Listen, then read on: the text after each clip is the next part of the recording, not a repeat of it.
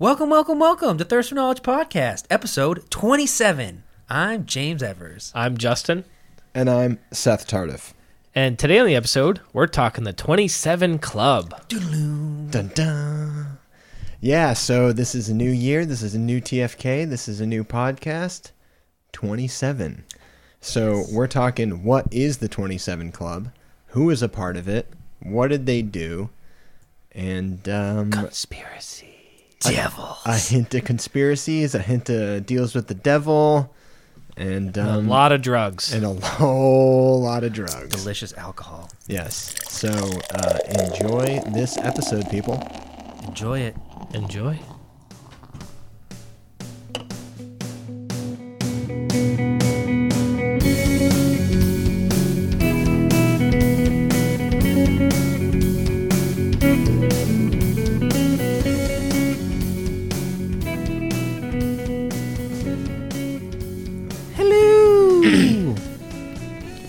Episode 27, huh? We made it to 27, guys. 27. It's a new year. It's a new TFK. I'm tired, though. I need a nap. Why? I don't know. Okay. Maybe some heroin would help. Ooh. Whoa. Ooh, that'll help me sleep. Forever, maybe. It depends on the dosage. True. As we will come to learn later in this episode. So for our 27th episode spectacular and our obsession with the episode, I mean the number 27, for our 27th episode, we're going to say 27 a lot in this episode. We're going to do the famous or infamous 27 Club. Yeah. So I had heard about the 27 Club, I think probably in the 90s, I want to say, first time I heard about it. But basically what it is it's a group of most notably musicians, but now some people are also lumping artists, actors, and athletes into this group of famous people who died at the age of 27. Yeah. I think it was high school it was maybe the mid-90s when I learned about this stuff. But it wasn't coined until like...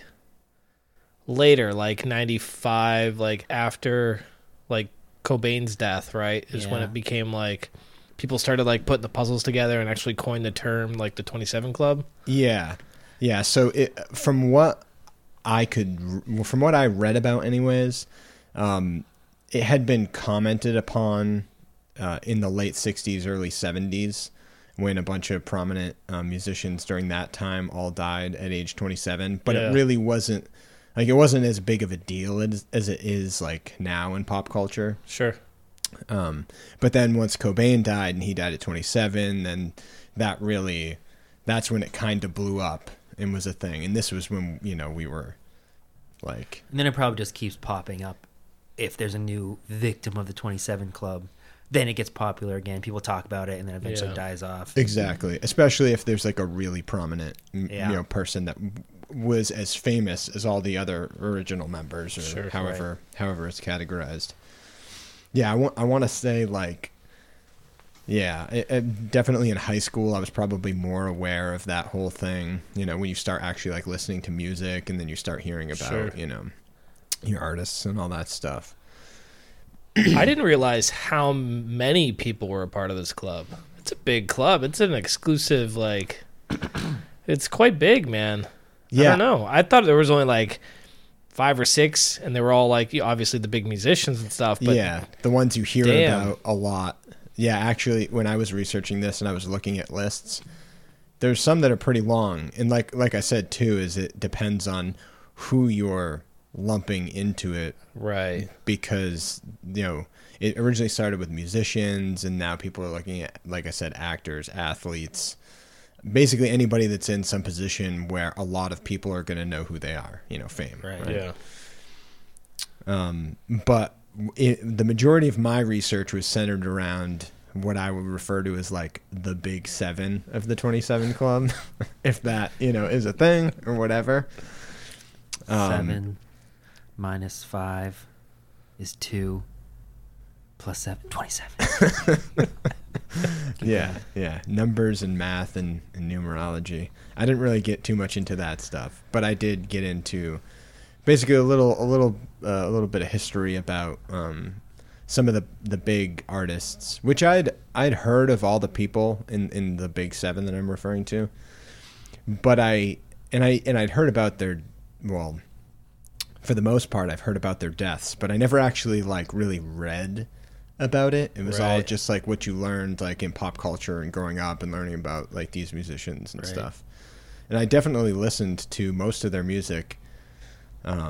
So I'll name them first, and then we'll go through each of them a little bit. But we have Brian Jones, Jimi Hendrix, Janis Joplin, Jim Morrison, Kurt Cobain, Amy Winehouse, and Robert Johnson.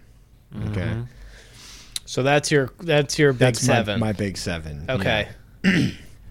So I did a little bit of research into who these people were and how they died, and so to see if there was any kind of link between any of this stuff, right? Does any of it connect together? Because the more you look at different lists and things about the 27 Club, you start to see there's people that are putting different conspiracy theories around all this stuff or trying to connect these dots and everything. And why would they lump these people together other than the fact that they died and they're famous and they were 27, right? Right. So is there anything else in there that you can link together? And I found a couple of things that I didn't know about before. And obviously when this was first happening in the late 60s, early 70s, we weren't alive yet and weren't deep into the pop culture of this stuff. So I'm sure a lot of our parents' generation just knew this information because they grew up in that was their pop culture, right? For sure. Just imagine if Taylor Swift fucking damn it, I don't know any people. Taylor Swift died and then fucking the Jonas Brothers died. Okay. And then so Selena Gomez and Bieber all died. Oh yeah, all at 30 or some shit. Oh yeah, yeah. We'd be holy shit, and it was all within 2 years. Yes, that would be. That's huge. Pretty much what happened back then, right? Yes, yeah. Because these were all huge musicians. Yeah, yeah, and I'll cite some examples of what these people did that make them so huge. So we'll start off with Brian Jones, and. Brian Jones, he wasn't a guy that I was super familiar with. I don't know if you guys ever really listened to the Rolling Stones or were big fans. Not much of a fan, though. See, me either. I didn't grow up with the Stones. I'd heard some of their music. I respect what they're kind of like. I mean, I like a lot of their songs. Yeah, no, there's a lot of popular. They songs. Have a giant catalog too. They've got really popular songs. They've been around forever. They're still going. Right. Motherfucker. Yeah. So Brian Jones. Is obviously died when he was 27. When he was 27? Yeah, so that was a long time ago. But he was the founding member and original leader of the Rolling Stones. Yeah. Which is pretty crazy because nowadays when you think Rolling Stones, you think Mick Jagger and Keith Richards. Yeah. They're the guys. But Brian Jones played a huge part in the beginning of the Rolling Stones. And he did a little bit of vocals, but he was mostly known as a multi-instrumentalist and being their guitar player. So he also added dulcimer, sitar, piano, mellotron, all these other auxiliary things to make the Stones music stand out at the time because popular rock music was basically drums, bass, guitar, and vocals, right? Sure, right. As an aside to this as well, as I was researching each of these people in the Big Seven, I was also listening to their music. So and they're devils, 27 devils, we're gonna live forever. Yes, exactly. Oh shit, every song. And they will live forever through their art, right? But yeah, so Brian Jones, very, very important in, the foundation of the Rolling Stones and really helping them rise to prominence as one of the mega rock groups of all time. But by the late 60s, Jones started to develop a drug problem and his involvement in the Stones drastically declined. So towards the end there, because of his drug problem, he wasn't being like as creative. He was like being distracted. He wasn't actually inputting much to the band.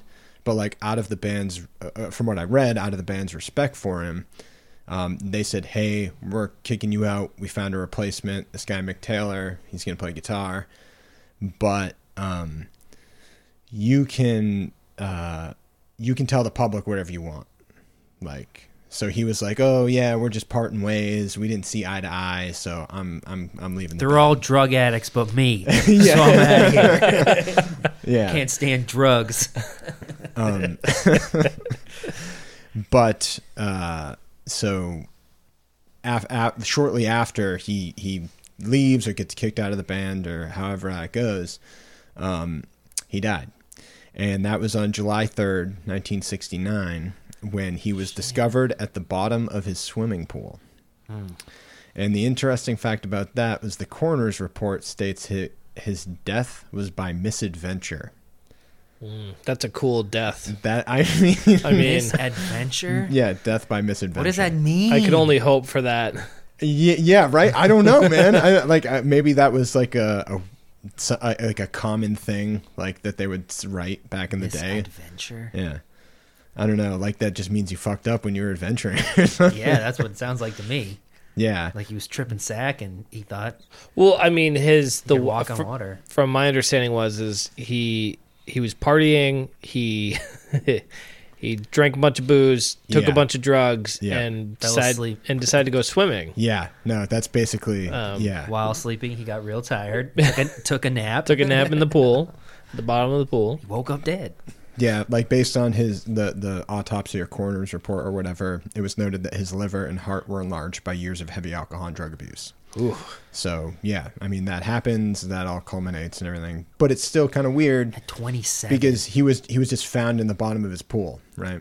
Imagine having an enlarged liver and heart at 27 from drinking. A lot of these musicians, though. Yeah, dude. So hard. That was like a whole thing. Yeah, this is a common theme that we're basically going to see as we kind of go through this here. And this kind of also, not to derail it, but this also kind of goes into the one theory of this club, one of the theories as to why these people belong to it, and it's the theory of what's called drug decay. Okay. I'll talk about that later, but okay. Continue with Mr. Jones here. Yeah, so after he died, there was many, many tributes that were made to him, including a song dedication by Jimi Hendrix on TV and a poem from Jim Morrison. Oh, nice. Who we will get to shortly. Also I found, which was interesting, I didn't know this, but Brian Jones had contributed some percussion to Jimi Hendrix's huge hit All Along the Watchtower. Oh, shit. Cool. Yeah, which is obviously Jimi Hendrix's famous cover of a Bob Dylan song. Yes. Basically, yeah. Really cool song, obviously. Very. What happened to Jimi Hendrix? Well, we will get to Jimmy next. He is the next member of the Big Seven here. Oh, my God. And they're connected. Yeah, I know, right? We get connections. Did they die at the same age, too?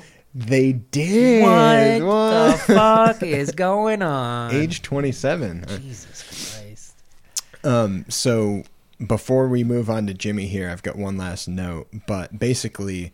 There's several claims that Jones' death was mysterious and include theories that he was potentially murdered. I'm not going to get into those, but I just want to make a note that there was people that thought that he could have been murdered, and there's all these theories and things. And Keith Richards ate his soul. That's why he's still fucking alive. Yeah, right. I think that dude just had a kid, right? Is it Keith Richards or Mick Jagger? Which one? I believe Mick Jagger. Mick Jagger just had a kid at like 190 years old. Yeah. He's going to live to 27 times. Oh, God. All right. So Jimi Hendrix, for those of you that don't know, go out right now and listen to his music. But Shame on you if you don't. Yeah. He was an American rock guitarist and singer-songwriter. And a lot of people argue that he is the most influential rock guitarist of all time. And some would say the best guitarist of all time. He's on a ton of those best guitarist lists and all that stuff. He's a lefty, isn't he? Yes. Crazy. Yep. That is crazy. Well, a lot of these people were lefties. Oh, I didn't know that. Oh, you didn't know that. Oh, I didn't come across that. What is a left hand but just a kiss from the devil? All you lefties out there. I believe we have a lefty in this podcast. Ooh. Satan himself sitting beside me. Welcome. Yeah, so, Jimi Hendrix, amazing guitarist, very innovative. Started playing at the age of 15 and worked his way from the Chitlin circuit in Tennessee to a member of the Isley Brothers backing band, and eventually to headlining, to forming his own group, the Jimi Hendrix Experience, and headlining Woodstock in less than a decade. That's crazy. And a lot on, his recordings, he had only released 4 studio albums, and impressively in 4 years, which is pretty crazy. All the crazy guitar work and like innovative stuff, like his use of equipment and overdrive and the effects pedals and the recording techniques that he used were innovative. And so many guitarists today, like if you've ever picked up an electric guitar, chances are you've heard of Jimi Hendrix. I would think, right? But so, yeah, this is a guy that was a huge influence. So another guy that was innovative and bringing a lot of stuff to his scene. And again, ends up dead at a young age, and very shortly after he received, all this fame. Right. Right. Yeah.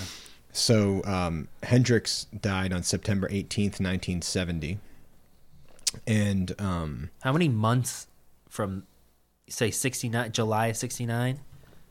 Yeah. What he said? July of 69, Ms. Jones, and then September 18th of 1970 for Jimi Hendrix. So yeah. Really only just like, it's like a year and some change. Okay. So basically on Jimmy's last day there, he was spending time with his girlfriend, Monika Dannemann. I think that's sounds like Dannemann. Yeah, right. They had dinner and wine. She drove him to a friend's house. About an hour later, picks him up. They talked for a bit, went to bed. And then she woke up the next morning and found him breathing, but unconscious and not responding. So she called an ambulance where they brought him to the hospital, and he was pronounced dead. So after the autopsy, the postmortem report concluded that he died choking on his own vomit and died of asphyxiation while intoxicated on barbiturates. Mm. And I've heard barbiturates, or is it barbiturates? Barbiturates. Okay, because it's spelt barbiturates. Yeah, which I had always heard it pronounced barbiturates. That's what I heard it. Yeah. Nonetheless, I needed to look up what those meant because I don't think they're drugs that are really done anymore these days. Barbiturates. Yeah, but it's a central nervous system depressant and can produce a wide range of effects from mild sedation to death.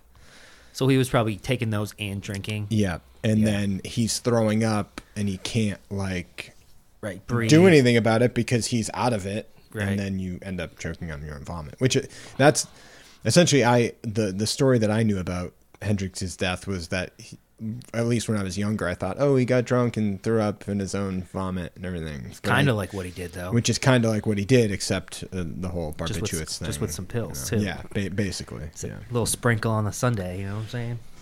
I remember as a kid, we would, if anybody was like blackout drunk, we would just put them on their stomach and we make sure one of their feet were on the ground and on a couch and be like, all right, they're good to go. They won't puke in their mouth now. Oh, yeah. And we just go to bed.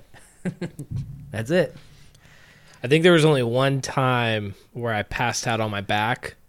Oh, God. And I woke up with, crusted vomit on my face. And, that was probably a close call, and I didn't even know it.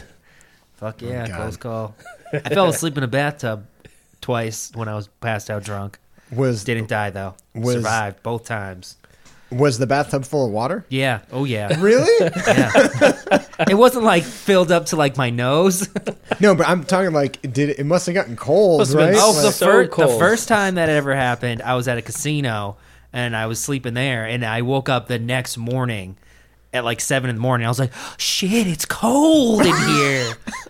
Like the second time was very recent. And Gina's like, are you coming to bed? And I was like, oh, yeah, I guess I'm coming to bed. So what compels you to take a bath when you... It's only happened twice. Like, it's not like every time I'm drunk. That's like, two more times than it's happened to me.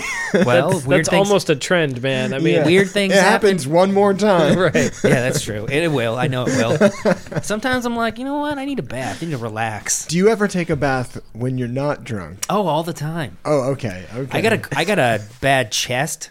I got like crooked bones in my chest from falling out of a tree. And the only way to sometimes fix them is like you got to get a hot bath on your chest and then you...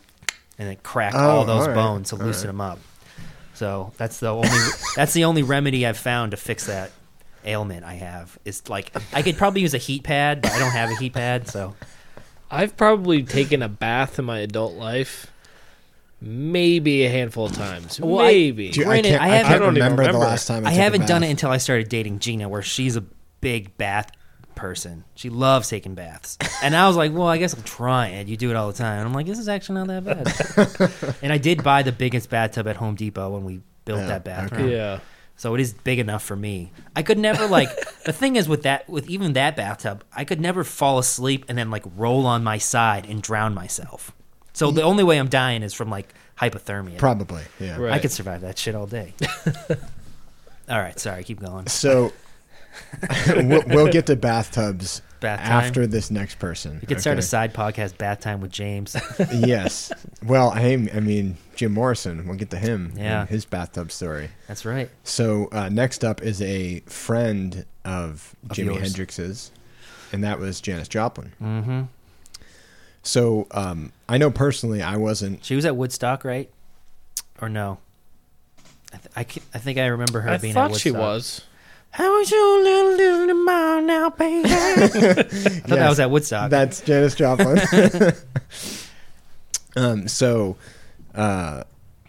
I never really listened extensively to Janis Joplin's music. Obviously, I've heard the hits. How was your little dude tomorrow now, baby? Very unique voice, obviously, super talented. She was an American singer-songwriter and in the rock, blues, soul genre. Right. And she rose to fame in the late 60s, originally as a member of the psychedelic rock band Big Brother and the Holding Company. That's something that I did not know.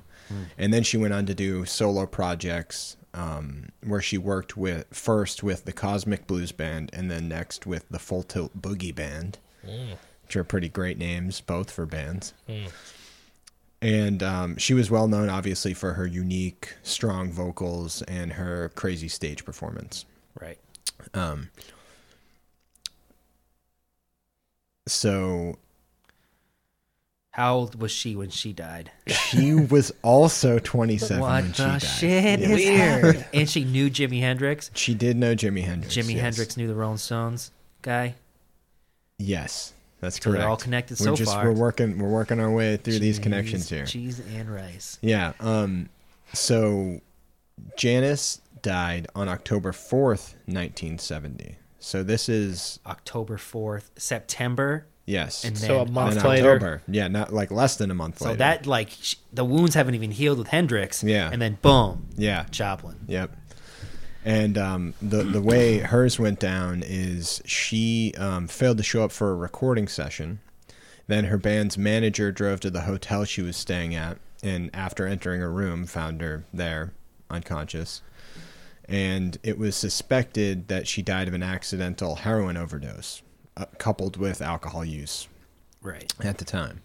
So when I was reading about this, there was speculation that the latest batch of heroin that she'd received from her dealer was stronger than she was used to, and this came about because other clients of that dealer also OD'd that same week that Janis did. Damn. Oh. Yeah. Imagine being that guy. Right? Yeah, I killed Janis Joplin. Yeah. Like, fuck. It's fucked up, man. So, obviously, again, we've got drugs and alcohol playing a part in some way. Which I wonder if heroin was injected at the time. Probably, right? They were injecting heroin then. I believe she was injecting heroin. Yeah. I think I read in one of the accounts of her death. I read something about her heroin kit. Yeah, heroin kit. Yeah, exactly. Damn, that's crazy. Yeah, no, I mean, not my cup of tea. No, not at all. So now we're moving on to Jim Morrison here. So hold on. She died in October of 70. That's correct. Okay. Yeah. And then Hendrix died September of 70. Yep. Damn. Yeah. So, and then boom, Morrison. So yeah. So next up we've got Jim Morrison, lead singer of The Doors. Right. Also known as the Lizard King. The Lizard King. Or Mr. Mojo Rison. Ooh, yeah. Yes, which, fun fact, that's an anagram for Jim Morrison, for those of you that didn't know. Mr. Mojo Rison? Yes. Damn. Yeah, James is frantically writing on a piece of paper Jim Morrison and rearranging the letters to form Mr. Mojo Rison. Oh, my God. So, yeah, he was an American singer-songwriter and poet who rose to fame also in the 60s, obviously popular as the lead vocalist for the rock band The Doors. He also co-wrote many of their biggest hits, recorded 6 studio albums with them, all of which sold really well and were received positively by critics. Doors were definitely a band that I listened to growing up. My dad had a box set, I think, that had like all the Jim Morrison CDs. Cool stuff. Very talented, very innovative. Doors, very innovative again at the time. Also in that similar rock blues genre. Very, very cool stuff. Jim Morrison, interesting guy, interesting life. And like the thing that I keep coming back to is that all these people died at 27. And the amount of shit that they accomplished, like fame-wise, like by 27. Right. And usually in short amount of time, too. Like you hear, oh, their first CD came out like in 65, and then fucking, 5 years later they've got 5 or 6 hit albums selling millions of copies. Like right. It's insane. And having to deal with like all that fame and like all the stuff that comes with being a traveling touring musician and like studio musician and all that stuff. Like when I know when I was younger, I wanted to be like, I don't know if I necessarily wanted to be a famous musician, but I wanted to be famous enough for I could make a living off of it, right? Mm-hmm. And these people are getting uber famous in a time where there was, obviously there wasn't the internet, and there was less means of listening to music, right? Like there was a smaller amount of people that were getting much more famous than today, where there's like a lot of people that are getting like smaller levels of famous. You know what I mean? Right. Yeah, it's high demand, low supply. Yeah, exactly. Because now you can just tap into basically anybody's music or movies, all the streaming services and all this stuff. Like it's very easy to like get a lot of people's stuff out there. Where back in the day, there was only so much bandwidth, right? Like the radio or like the record store. Right. So obviously your voice and your image and your brand is getting out to a lot more people much more easily than it would today, And there was more money in it too, right? Like being a musician at that time. Yeah. Like you had more, you weren't like fucked over by like big corporate music companies at the time.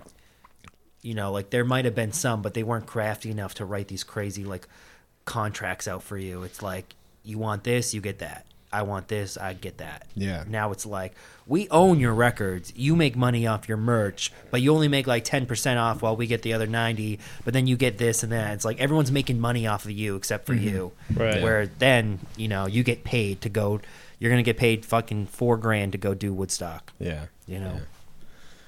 But, so Jim Morrison, obviously another tragic story. He starts to abuse alcohol and everything, and you could see, like, this was noted in his stage performance. Like, there's, like, famously, he would be on stage, like, fucking up his own words because he was too drunk. Yeah. And So throughout all of the time where he's with the Doors and everything, he also had other problems, but he had a constant partner that he never married. This woman, Pamela Courson, basically from like the start of the Doors until his death. But throughout that time, on top of his drug use and drinking and everything, he had a bunch of different relationships with a bunch of different women, like casual stuff like girls that he was almost going to marry. I guess there was like pending paternity cases and all this stuff. So damn. Dude was getting around. Damn, imagine if your dad was Jim Morrison. That'd be sick. Yeah, I mean, there's a few people out there, I'm sure, whose dad's Jim Morrison. Can't prove it, but you're like pretty sure. Yeah, and he was also rumored to have a drunken affair with Janis Joplin. Oh, there you go. Yes. So you've got that other connection there. And 2 years to the day after Brian Jones' death is when Jim Morrison died. 2 years to the day? 2 years to the day, July 3rd, 1971. Damn. So it's an exact 2 year span where these four people who were all prominent in this, like, similar music scenes and all that stuff. And that's like, they were like the original 27 Club, essentially. Right. And when this, like when we were talking earlier, like this is when that was first kind of brought up. Like, holy crap, these four innovators and music icons and legends, like, all died around 27 at the same time. So how did Jim Morrison die? So that woman that I just briefly mentioned, Pamela Courson, they had moved to Paris and she had an apartment there, or got an apartment there somehow. And while staying at the apartment, she came home and found Jim dead in the bathtub. Mm. Was it cold? I do not know the temperature of the water in the bathtub. So what did they assume that he died of? So the interesting thing about Jim Morrison's death is that it was listed at heart failure, but no autopsy was performed because it was not required by French law. So to this day, nobody really knows the actual cause of his death, although it can be speculated that it had to do with heroin, some kind of drugs, or sure, some health concerns caused by drugs or alcohol abuse or something like that. I think I read somewhere that they were both drug addicts at the time, and she was afraid to get in trouble, so she kind of just like lied and hid all her drugs when she got there. It's very speculation, possible. But yeah. I wouldn't doubt it. Yeah, I feel, back then it was probably a little bit easier to get away with shit like that, Yeah. And the dude was loaded. He had a bunch of money. I'm sure they wanted to protect his image and all that stuff. So they're going to make like, oh, hey, there can't be an autopsy. I hear you. That kind of thing. Makes sense. So after that, it kind of like stops, right? For a little bit? Yeah, people aren't talking. So after the 70s, like, it's kind of briefly mentioned, but it's not really a thing. It's weird that it happened on where the first one, and it ended on the same day 2 years later. Oh, yeah. And because of all, like, the weird deaths and, like, strange circumstances surrounding a lot of these things, like, there's a lot of people that have a lot of different ideas about how these people died and conspiracy theories and stuff. Right. But I didn't want to go down those rabbit holes with this. Like, that was July. That was in July. And July is the seventh month. Oh, God. And that was 2 years later. Oh, my 27. God. Oh, that's pretty cool, yeah. Dude, yeah. Connecting the dots. It's all. Dude, are you a numerologist? Kind of. It's not hard to be one. All you do is connect those dots. Yeah. 23 minus 23 plus 23 is 23, you know what I'm saying? You do have that brain, though, I just start clicking. I'm like a calculator. Right. So, again, now we're reaching the next one. So that's four. That's four. And I'm leaving Robert Johnson for the last, but he was actually the first one that died. He's the one who started all this bullshit. Yeah. But here's the thing. Yeah. After that, you kind of walk through, like, how each of them died. Yeah.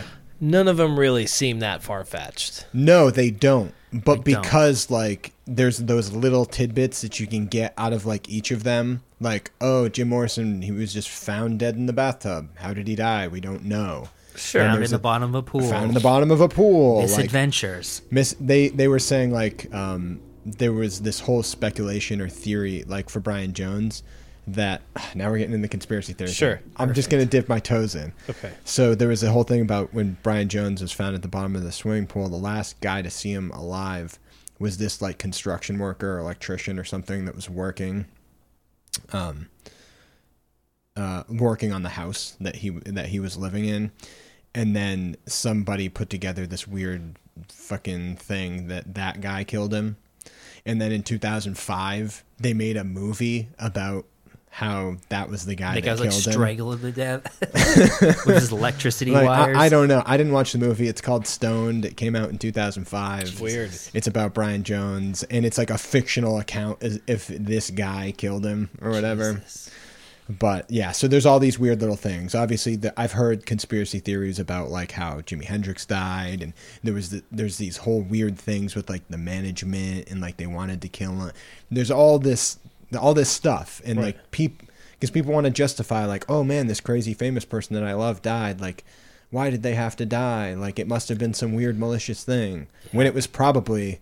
But I mean, actually, just how all these things happened. Well, you got to think, like, at that time in that scene, the music scene, I mean, it's rife with, like, all kinds of drugs and stuff like that. And that's a normal thing. Yes. Now, I want to know how many people died that weren't 27 of heroin during those times. Right? Probably a good amount. Shitload. Yeah. But the thing with, like, the anniversaries and the timing of the deaths, like, I mean, if you're friends with these people and you're hitting anniversaries, you're probably hitting the drugs a little bit harder. Oh, yeah. Because you're just like in a depressive state or whatever, you know? Yeah. So, I mean, it doesn't seem... I mean, the Brian Jones thing might be the only one that's like a little... That's the one that's only a little fishy to you? It's a little fishy, but I mean, Yeah. I don't know.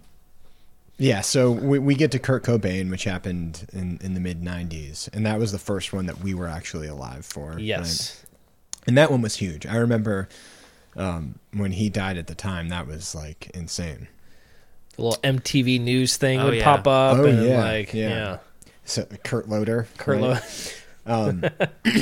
So for those of you that don't know who Kurt Cobain is, you've probably heard some of his music at some point. He was a singer of the Foo Fighters. Until the drummer of the Foo Fighters replaced him. Now he sings. I mean, yeah, sure. So Kurt Cobain, another American singer-songwriter and guitarist, most prominently of the rock band Nirvana, which are known as being like the grunge band. Like they're a part of the whole Seattle scene with the grunge movement. That basically came to prominence in the early 90s. And it was huge. Like, grunge music was huge. Right. At the time. I missed it. Me too. Like, so early 90s, like, you couldn't get away from those, like, the big four of grunge or whatever. You had, obviously, Nirvana, Pearl Jam, Soundgarden, Alice in Chains. What's the big four? I don't know. There maybe Stone Temple Pilots might be in there too, but grunge music was freaking huge, man. And Kurt Cobain and Nirvana were like at the head of it. So Nirvana's second album comes out, Nevermind. All right, and that was huge at the time. If you haven't heard "Smells Like Teen Spirit," right, you probably never listened to the radio because that song's on all the frickin' time. Still honestly, to this day. Honestly, it made me not like Nirvana, the radio. They played it so much, I was like, I'm kind of over this now. They flood it. It's insane, like, to this day, how much airplay that songs from that album get. Yeah. And it was huge. It exploded, and it exploded, Kurt's fame and everything, you know. And he was a guy that struggled with it big time. Like, he fought, again, he had drug problems. He also had depression. This was all, like, because of TV at the time, because of MTV, because of tabloids and celebrity and all this stuff, because of his marriage to another prominent, like, rock, grunge person, Courtney Love. Like, all this stuff is playing out in the public. So you got to think, like, back to those... the original four, right? Like, yeah, they're huge and they've got a lot of fame but technology isn't quite where it was. Like now, the internet wasn't really there yet. the early 90s. I mean, early 90s internet did exist. It existed. I had America Online. Yeah, yeah, exactly. That's true.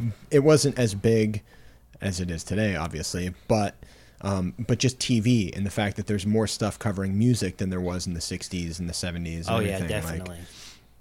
Like, a lot of, you know, Kurt Cobain's stuff went like very public, and he felt that like the interpretation of his artistic message wasn't like correct, like to his audience, and it, like sure. people weren't interpreting it properly, and he was struggling with that. And obviously when you're depressed and you're doing drugs and you're like fighting all this stuff and you're still young, you're like also really Crohn's disease.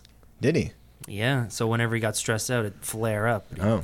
Huh. Be painful for him. That's yeah. So yeah, couple it with that. Couple it with like, you know, we've talked about before that the human brain doesn't develop until you're 25, right? So his brain's just finishing developing, and like while all that's happening, he's doing drugs. He's becoming one of the most famous musicians of all time. He's got a baby. He's got a baby. Yeah, he's a father. Like yeah. There's a lot of stuff going on there, right? It's pretty young to have. Not really nowadays, but whatever. So basically. On April 8th, 1994, his body was discovered at home by an electrician who was there to install a security system, and they found that he had died by self-inflicted gunshot wound. Damn. So he did get an autopsy, and it revealed that there was a high concentration of heroin and diazepam in his system. And at the time he was discovered, he'd been dead for 3 days, so his death date was April 5th, 1994. Damn. Yep. Which, and I mean, that was all over the news when that happened. Very public. He had a suicide note as well that Courtney Love read a transcript from and everything. You can go online and actually read his suicide note. It's like out there. It was in Courtney Love's handwriting. No shit, right? Because she killed him. So of all of these cases.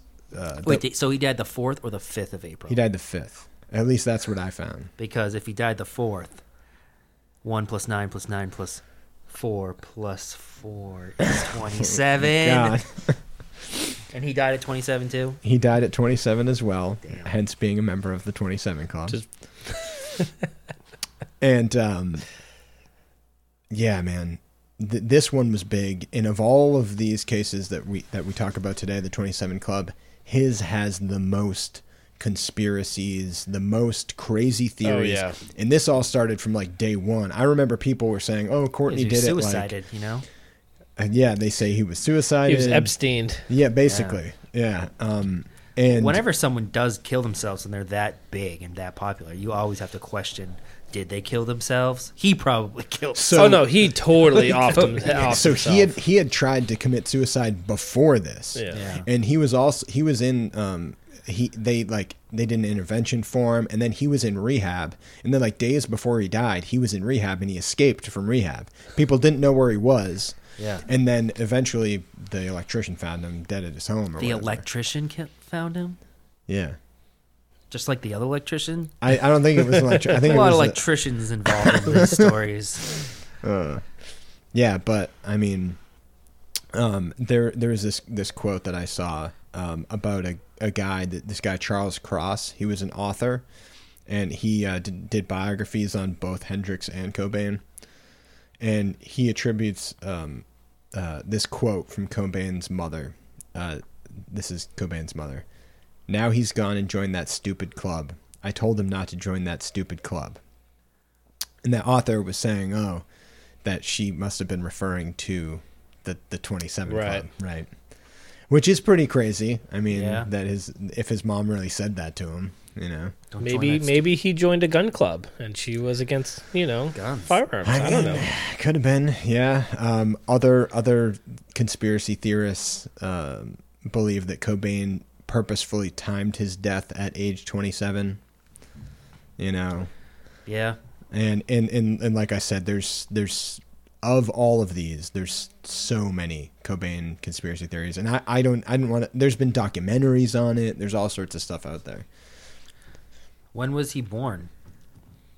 Do you know? He was born 27 years before April 5th, 1994. I wonder when his birthday is. I don't know. Because imagine if it was like the next day. He's like, oh, I got to get this done quick, so I'm on the club. I don't think that was the case. That's why he ran out the door. There was one person who committed suicide 3 days before their 28th birthday. A musician from Badfinger, Pete Ham. Okay, yeah. He killed himself before his 28th birthday, so that basically by default puts him in the 27 club. Was it speculated that he did that like on purpose kind of thing? Well, he intentionally killed himself. For that reason? Oh, no, not for the 27 club. Okay. He like suffered from depression, and then his like bandmate was like, hey man, you know, you're feeling sad? Kill yourself. Damn. And then he did it, and then that I think it's like Tom Evans, he ended up killing himself like a couple months later. Holy shit, man. Damn. Yeah, there's a lot of like, it's sad, man. It's really sad. Fuck yeah. Like these people all did crazy cool stuff in music and art. And it sucks that they were so, you know, tortured and like, and obviously not all of these guys and girls committed suicide like Cobain, but I mean, you're flirting with it when you're hardcore into, you know, some in that lifestyle, right? Well, for sure. Yeah. Kurt Cobain was born February 20th. February 20th. He had some time. All right. So next up, we have Amy Winehouse, who, again, rekindled the 27 Club years after Cobain. Yeah, she brought it back for sure. And I think this is what got me to know about the 27th Club. Okay. Because when he died in 94, I was 4 years old. Yeah. Not even. I was 3 years old. Yeah. Yeah. So I didn't. None of that even really fazed me. So I didn't really know about it unless someone brought it up as like some weird pop culture thing until Amy Winehouse died. And then I would think I was 21 when she died. And then they like talked about it more. And then I was like, oh, I'm old enough to understand that shit. Exactly. Let's go get drunk. Yeah, I remember. Oh, God. That's dark, dude. That's dark. It's a little dark, man. So Amy Winehouse, English singer-songwriter who rose to fame in the 2000s. And was known for her soul, blues, jazz music. Valerie. Yeah, so her cover of Valerie. Yeah, good I love that song. She like had like modern sound and modern production, but had this classic soul, blues, jazzy vibe that she brought to the table, and it, at the time was, you know, well received and innovative. So much so that I didn't realize how big Amy, I remember hearing like Rehab on the radio and Back to Black and stuff or whatever. I was never really big into Amy Winehouse at the time that she was big. But her second album, Back to Black, won 5 Grammys. Damn. Which is pretty crazy. And at the time, she had tied for the most wins by a female artist. Wow. Which is a pretty huge feat, right? Especially for somebody so young too, you know? But like most of the other people that we've just talked about, she had struggles with drinking and drugs, and, as well as an eating disorder. Yep. And on July 23rd, 2011, that's when Amy joins the club. Damn. So she was found unconscious after a night of drinking by her bodyguard, who then called emergency services. 2 ambulances came to the house and pronounced her dead at the scene. And I think it was months later, the coroner's report revealed that her blood alcohol content was 0.416%, which is more than 5 times the legal limit. That's rough. Yeah. Which is crazy. And now, that's high, definitely. And she had gone back and forth throughout her struggles. Apparently, she had stopped drinking and doing drugs at one point. And then months later started drinking again. And then she's fighting an eating disorder at the same time. So she straight up died of alcohol poisoning, you know. And I'm sure there's some people like, 0.416, that's like not enough to kill you. But When you're a woman of her size who has an eating disorder, who isn't like up to full strength and everything, yeah. I mean, 100%. Yeah. I don't know if a lot of people say .46 won't kill you. I think a lot of people would say .46 would fucking murk you. Only like me. I bet you would be in some serious trouble if you did drink to .46. Oh, definitely. Definitely. Oh yeah. Yeah, no doubts about it, man. We did the math, right? We did. We were doing some math. Yeah, there's blood alcohol content calculators, and you can see how many beers in X amount of time would it take me to get to that percentage. You would have to try pretty hard. You would, yeah. You'd have to be doing. And I think they found like vodka bottles in her bedroom, like when they found her or whatever. Yeah. So she was drinking straight hard alcohol. Like it probably didn't take her, you know, a night of drinking straight vodka or whatever. That it's gonna get you there, and not in a good way. Yeah. Definitely drink responsibly, people. That is a big, you know, message of this. From Thirst for Knowledge. Yes. But, yes. Unless you're 28 and then you're good. Yeah. Once you make it past 27, you guys are in the clear. As long as you're, you know, as long as you're a famous musician, you make it past 27, you're good to go, right? You're good to go. Yeah. You're going to live like Keith Richards. Yeah, I think that's Jagger. Yeah, you know. You're going to live fucking forever. Look at that guy. He's like pickled his insides. He's pickled his insides with heroin and alcohol. Yeah, I bet you he doesn't even do drugs. I bet you it's all an act, and he's just like playing it up. It's like a super healthy he does guy. Like yoga every day and meditation. Definitely. Right? Tons of like grass. He eats on the seaweed diet. Oh, yeah. Smoothies, green smoothies. He's just putting like old man makeup on himself every day to look all haggard and stuff, you know. Dude, it's crazy. No, I mean, everybody's genetics are different and all that stuff. Do you think, though, if like Taylor Swift and like Justin Bieber and like the Jonas Brothers, if they all died at the same age now, they would be a new club? Like the 30 Club, or like they would make a new thing.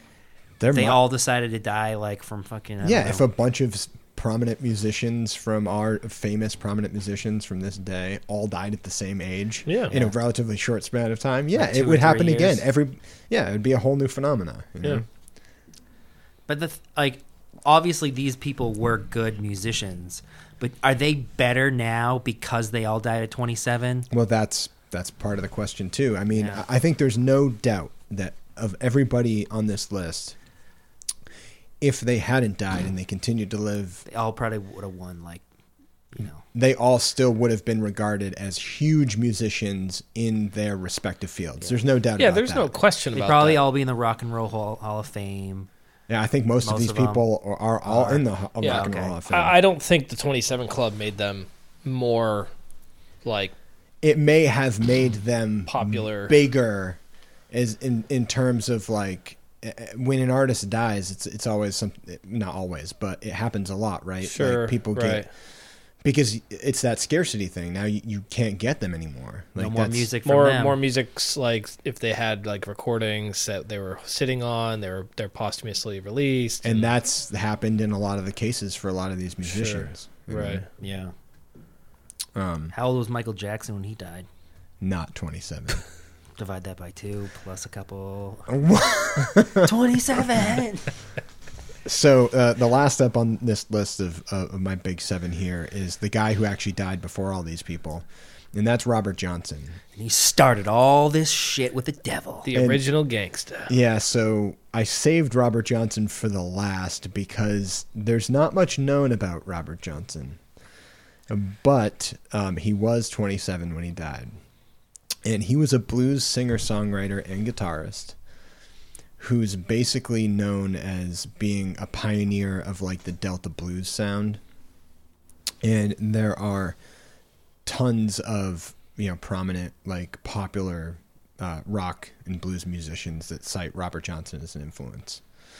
But the most famous thing about Robert Johnson and the myth about his life is that he sold his soul to the devil at the crossroads in return for musical fame. So, I mean, this is something that like most musicians or, you know, definitely blues and rock players, you've heard some rendition of the Robert Johnson story. Oh, yeah.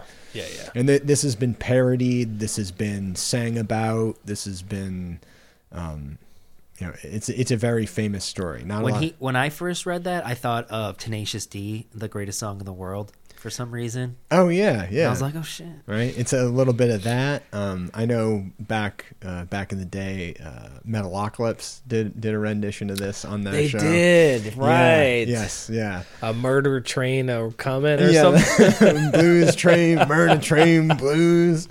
Yeah. Yes. Oh, right. Yes, yeah, and they go to the crossroads and they, you know, they sell their souls to, you know, be better musicians or whatever. A story I read was he... disappeared for a couple days, and some people said before he left, he could hardly play the harmonica. He sucked at guitar and he couldn't sing at all. And then he came back, and then he puts out 2 albums or whatever he did. Yeah, that's part of the legend. Yeah, you know? That he wasn't very good, and then he went away for a little bit, and then that's where the whole story of, you know, at midnight, he had to go to this crossroads near this old plantation and, like, meet a guy.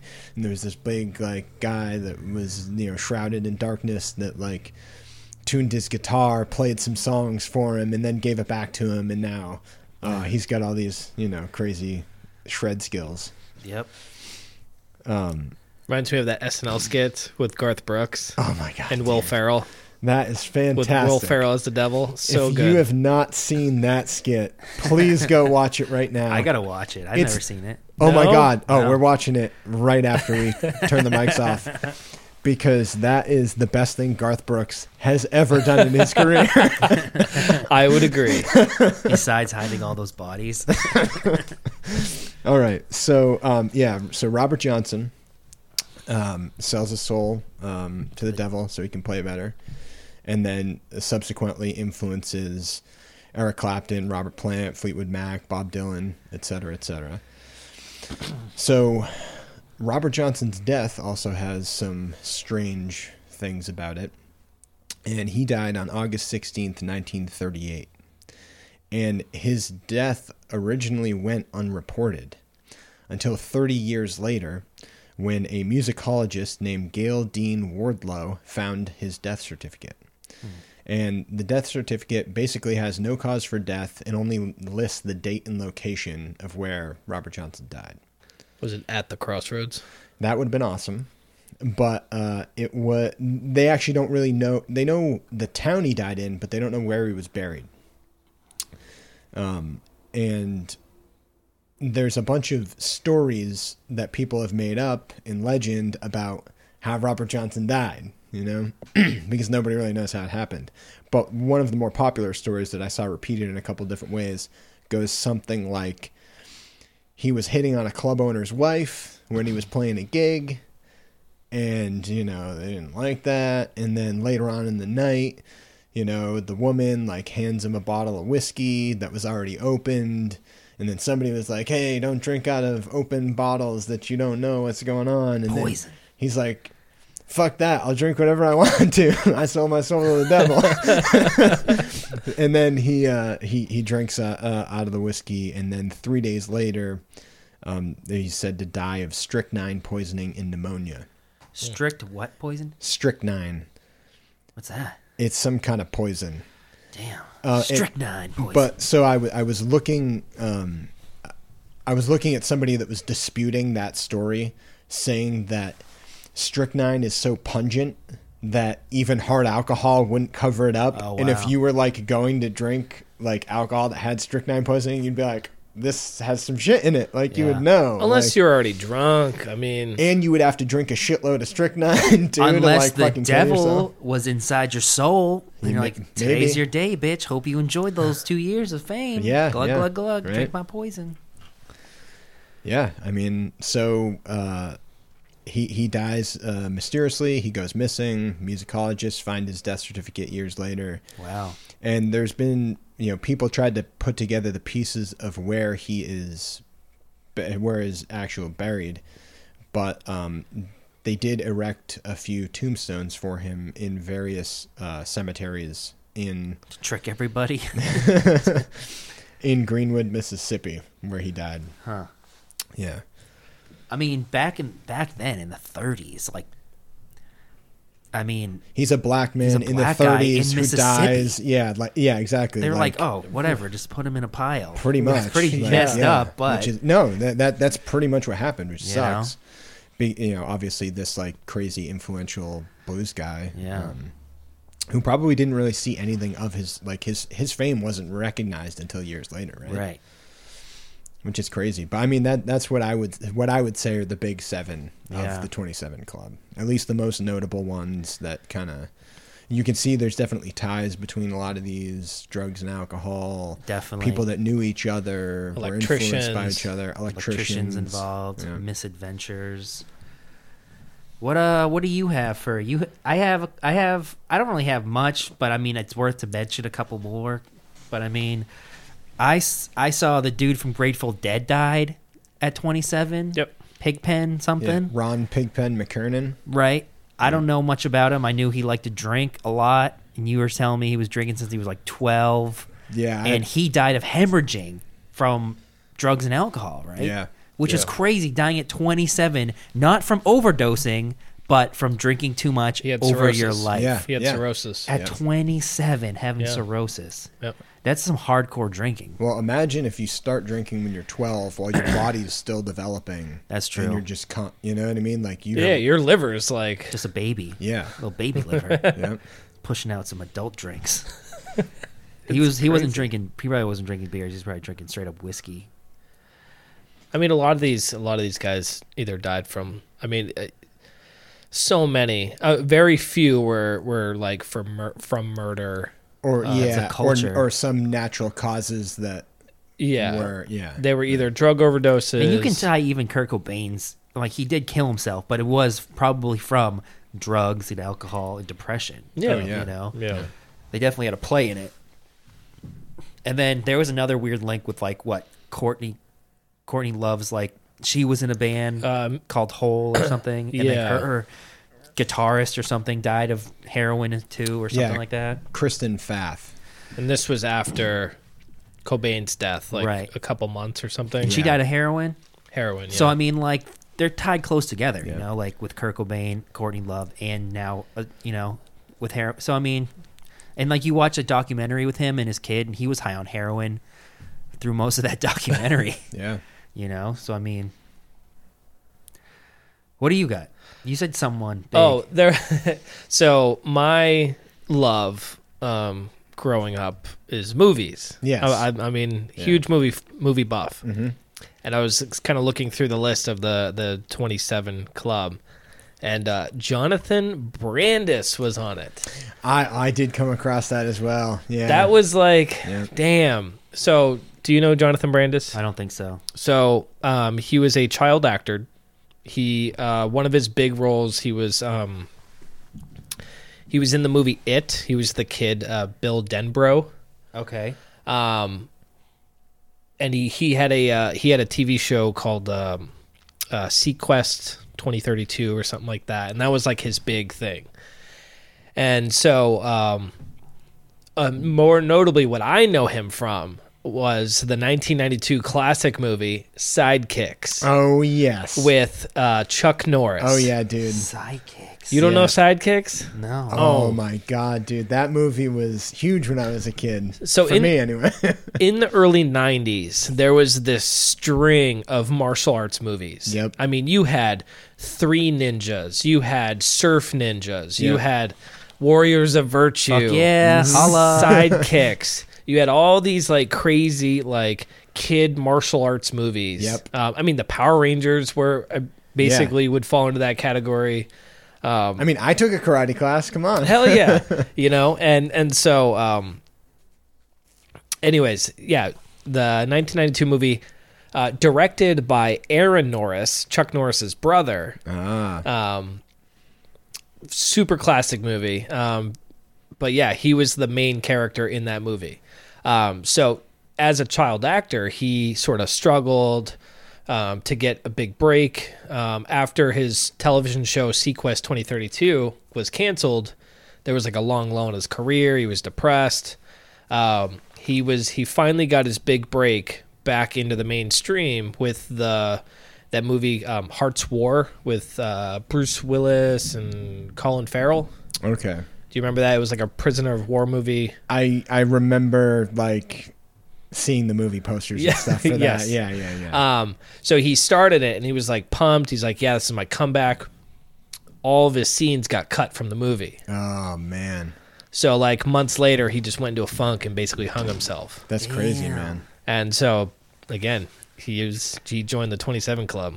I mean, I'm looking at his credits, too, right now for television. And he was, like, on a bunch of big TV shows back in the day. Saved by the Bell. Yep. Full House. Yep. Who's the Boss? Murder, She Who's Wrote. Who's the Boss? Yeah. Who's the Boss? Yep. The Wonder Years, these were all, like, huge network TV shows back in the day. Yeah.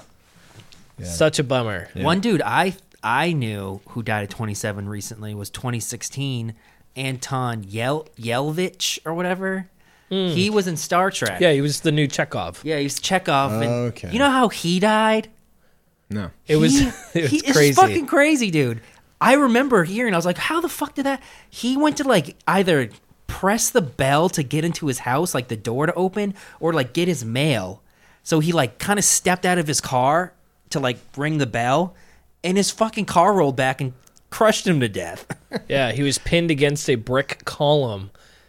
In his car. With his car, crushed him. What the fuck? His own car? His own car. Isn't that nuts? That is pretty nuts, man. I mean, that's more suicided. Yeah, right? Holy crap. That's crazy. But yeah, he was in a bunch of cool movies. He was in Charlie Bartlett or whatever. That was a pretty cool movie. Oh, yeah. That was a good movie. I like that movie a lot. And the Star Trek movies. Yeah. But yeah, he had a promising career. Definitely. I mean, at least a couple more Star Treks. Yeah, right. Yeah, exactly, right. Fuck. Yeah. So I want to take this. I went down. 7 is 9. I went like conspiracy theory, numerology rabbit holes. I am not a conspiracy theorist. I will preface this. Yes. I want to believe. But I wanted to just like see if there was any sort of mystery with this whole 27 Club, and anything like that. So I was naturally, if I'm going to look through any of these things, I'm going to go on YouTube, of course. Oh yeah. So I came across this video talking about like the 27 Club and some of the conspiracy theories that are surrounding it. Mm-hmm. Couple of them were, I think we've already talked about. The first one was like all of these musicians made a pact with the devil, much like Robert Johnson exactly. Sold their souls for fame and fortune. And then, of course, they had to pay out. Tragic ends. Yeah. Quick. Yeah. There was also some discussion about like how in a lot of their music videos, there were signs for like Illuminati and Satanism and And, like, when they would go to record an album, they'd have to, like, do these satanic rituals and stuff. I don't know. I mean, it seems a little bit BS to me, but... so that was one of them. This one was interesting.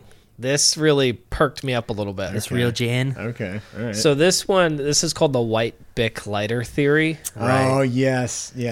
James is telling me about this. Yes. Yeah. So, interestingly enough... for the big seven, the core seven was, Jimi Hendrix, Jim Morrison, Janis Joplin, Kurt Cobain. Yes. When they died, there was this rumor that in the autopsy, when they were searching the bodies, that they found a white Bic lighter in their pockets. Okay. You know, probably to cook up their crack or heroin or whatever. Or spark up a doobie or something. A doobie or a cigarette. Yeah. Yeah. Okay. And so there was this whole thing attached to white Bic lighters. I remember to make them unlucky. I remember that, like, as a kid, people like, oh, don't use a white Bic lighter. It's bad luck kind of thing. I heard about this, too. I didn't know about this until the military. Oh, really? Yeah. Okay. So when I was in the military, I mean, of course, everybody... You were churning butts. Everybody rips butts in the military. Yeah. I heard about the white Bic lighter, and I had a buddy who used to carry a white Bic lighter. Purposefully. Yeah, purposefully. Despite all the people. Despite the devil himself. Bring it on. But yeah, I didn't know it was such a bad luck. I didn't know that it was tied to this. Okay. Right, me either. Yeah. I heard the rumor a while back, too. I didn't know it was that, though. However. Exactly, however. The Bic lighter didn't start going into production until 1972. Okay, that's so after everybody's already dead. Jimi Hendrix, Morrison, Janis Joplin, they couldn't have had Bic lighters in their pockets. Yeah, right. But that's like urban legend ties into that whole thing. Yeah. Urban stoner legend, if you will. Unless the Illuminati owned Bic, and then they got like the first running-up lighters. Right. Or this could be some weird Mandela effect thing. Ah, yeah, know? Right. Yep. Right. Yep. Damn. Conspiracies. Yeah. Couple more. So James keeps going into numerology, so I'm just gonna dive into that one. Good. So personally, I think numerology is absolutely ridiculous. What do you mean? Pretty much we can find patterns in anything. Yes. But so the numerology surrounding the 27 Club, okay? So here is as it states. I actually couldn't find anything, so I'm glad because now I'm interested. So the number 27 is reducible to its lowest form of 9. Yep. Okay. 2 + 7 is 9. Correct. Plus, you add 2 and 7 together, they make 9. Okay. In numerology, the number 9 represents the end of a cycle. All right. Okay. All right.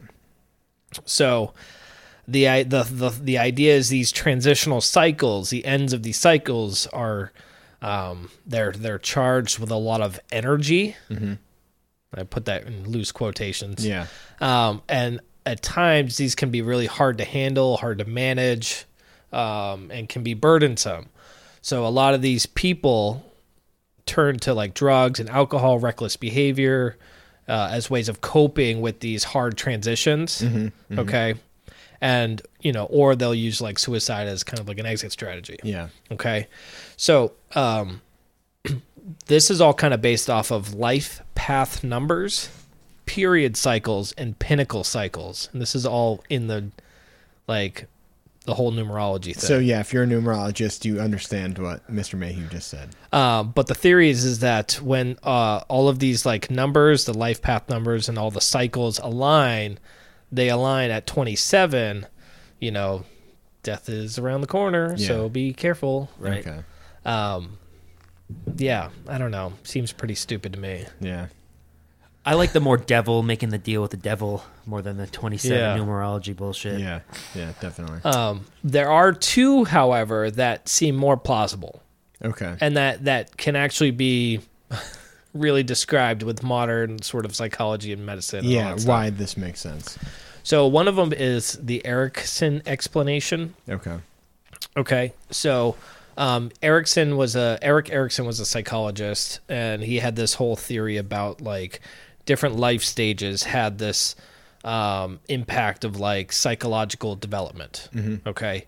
And so in his theory, the psychological crisis that the 27 Club would fall into is around the ages of 21 to 39. And that psychological crisis is intimacy versus isolation. Mm.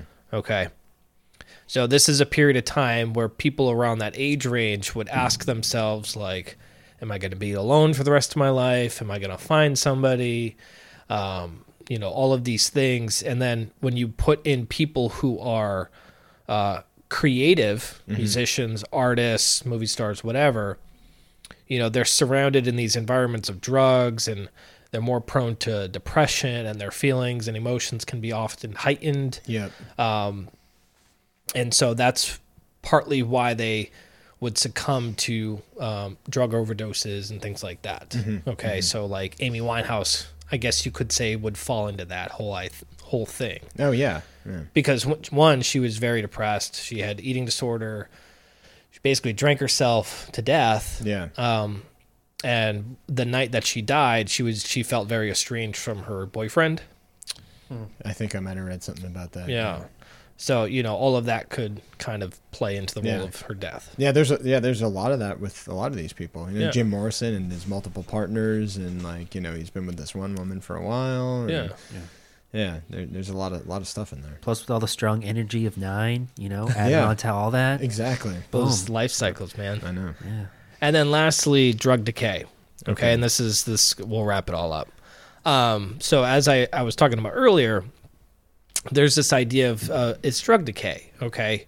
At the age of 27, the idea goes that it's a lot harder for our body to process drugs. Okay. I mean, shit, man, like a hangover now, I mean, you do a night of drinking now, it takes so much longer to recover than it did. So bad. Like a decade ago. Yeah. Yeah. When you're 21 versus when you're 31. Fuck right? It's significant. It's so hard. Yeah. Yeah. You know, so our body has a hard time of rebounding and processing, you know, all of the shit that we put it through. Mm-hmm. So a lot of these people in these scenes, these musician scenes, they're turning to heroin and alcohol and pills and mm-hmm.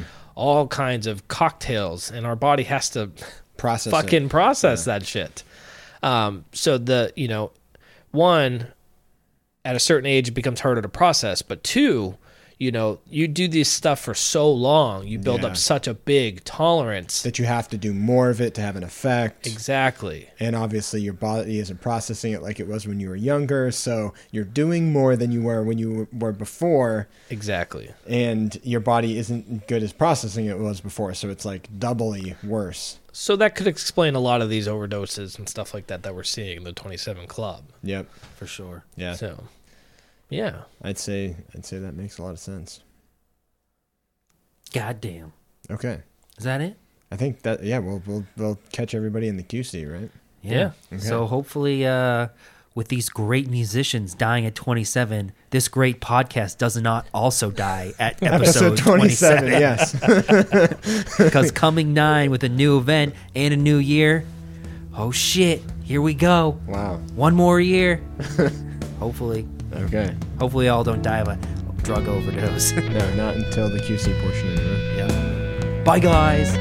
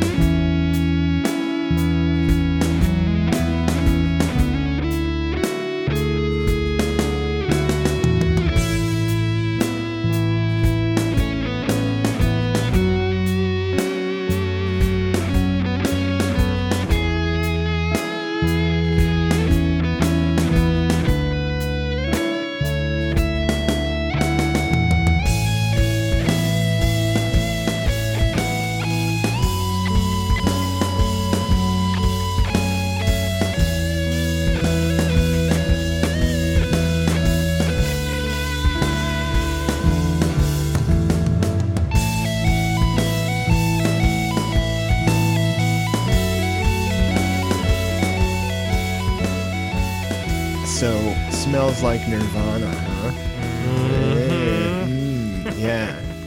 That was one of Weird Al's classic parodies, right? Of the most famous 27 Club musician?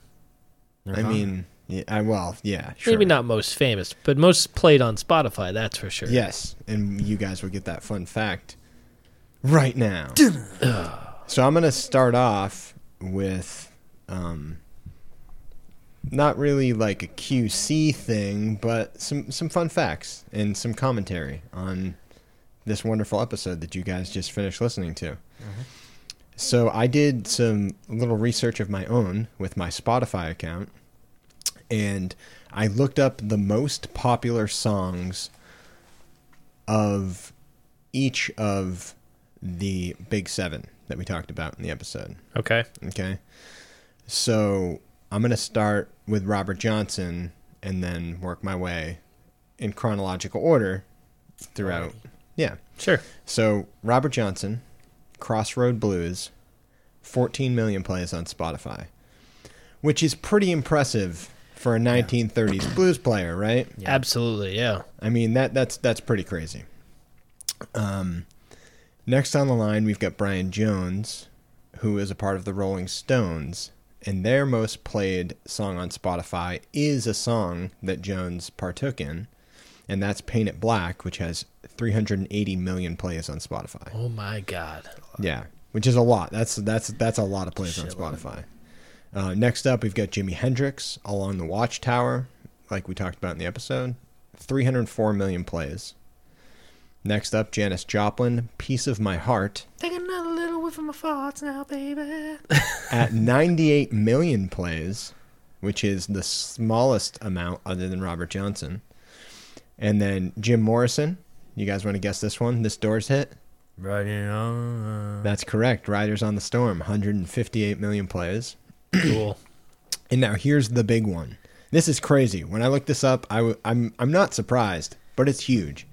Kurt Cobain, Nirvana, Smells Like Teen Spirit, 670 million plays on Spotify. That's crazy. That's insane. That is insane. That's not counting AAF playing it. That is not counting local radio station out of Boston, Massachusetts, WAAF. Who probably played it about song. 670 million times the past, 20 years. Dude, they play that shit like 4 times a day. Yeah, it's crazy. So just think about, that's the other thing. This is just Spotify plays, guys. Yeah, not YouTube. So the reason that I looked this up was to just show how popular these musicians really are, right? Yeah. And that, further cementing that they probably did make deals with the devil. And last up, we've got Amy Winehouse with her classic hit Back to Black, 333 million plays. That's still a lot. It's still a lot, yeah. And I mean, all these artists, for the most part, they were not one-hit wonders. They all have other huge hits have massive amounts of plays on Spotify. Right. So the other thing that I looked up was...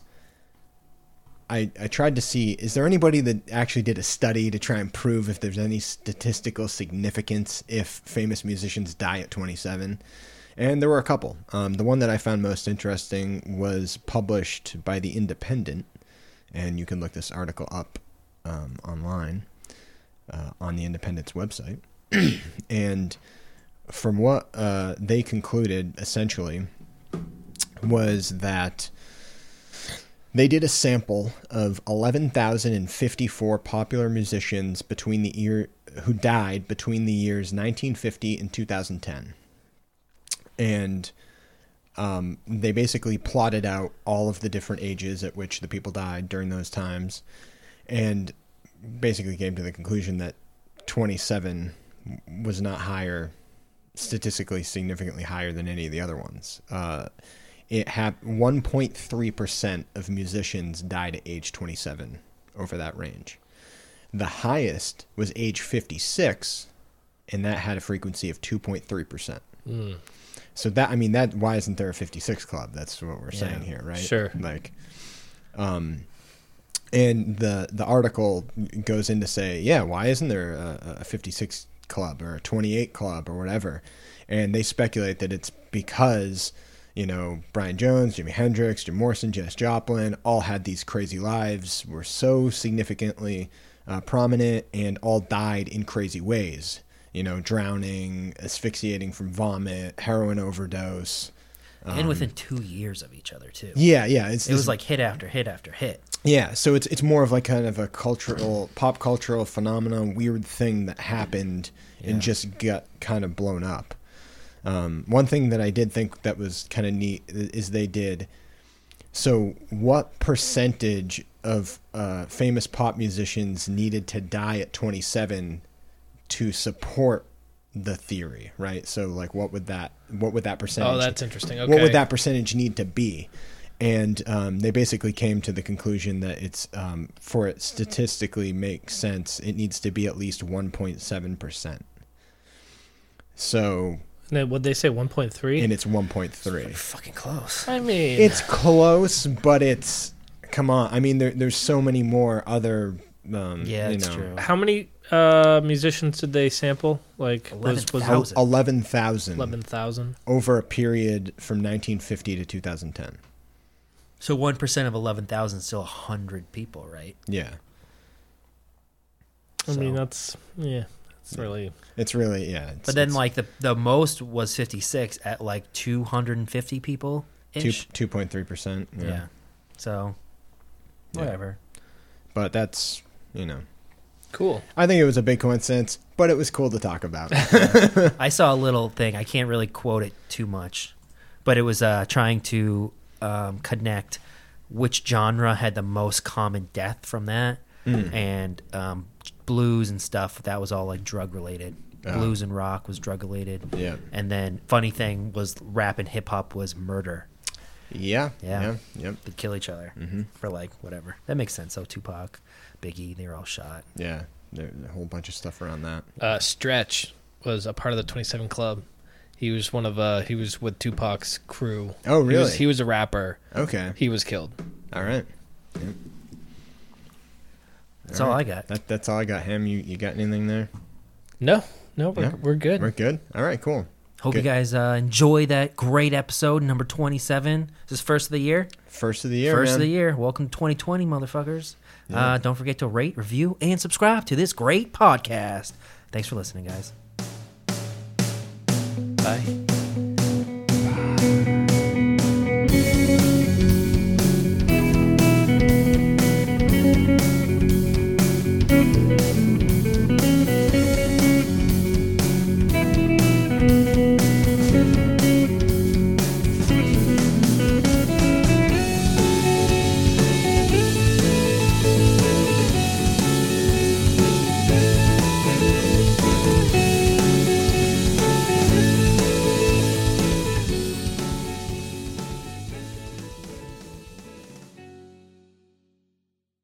Sausage candles.